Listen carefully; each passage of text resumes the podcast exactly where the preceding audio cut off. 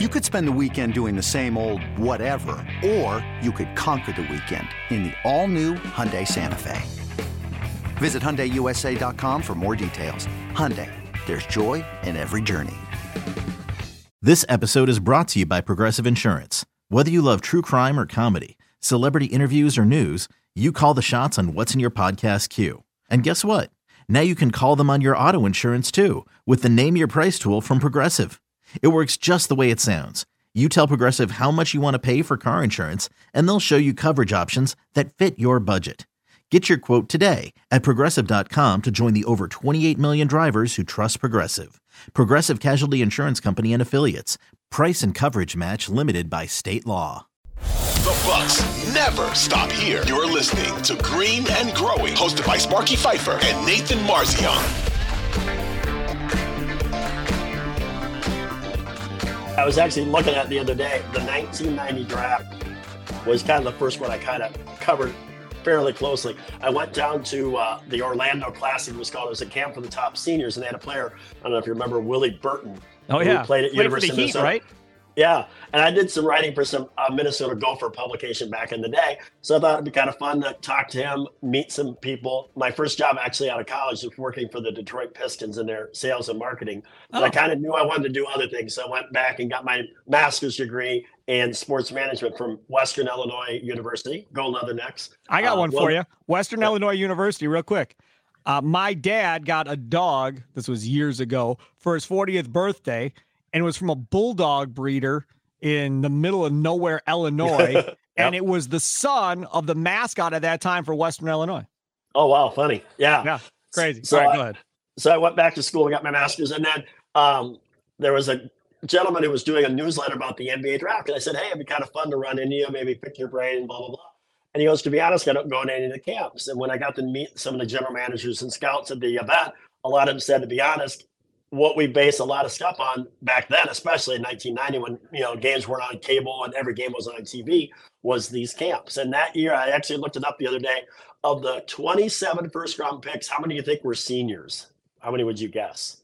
Well, but uh, this is 1990, we're saying? 1990, yes. Oh, so probably more than. Uh, well, no, because we had high school kids that were eligible too. There, there weren't high school kids then. There weren't? 1990. No, 1994 was the first year. Okay. 95 was the first So year. then, well, then I bet you it's a lot more then. So Yeah, I'll say 20. 25.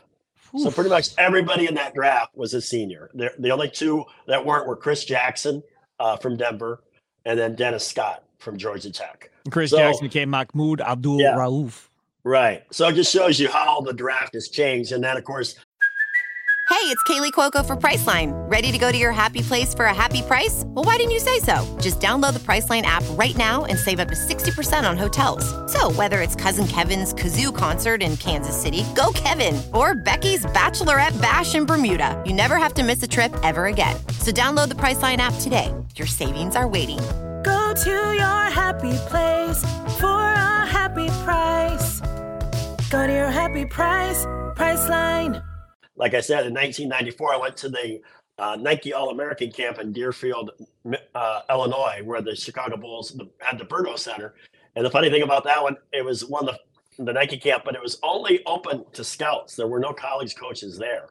And there weren't many people in attending, just the families. And I sat by this woman every day. And finally, we started talking for a while. And it turned out it was Kevin Garnett's mom. And I mentioned that it was a writer.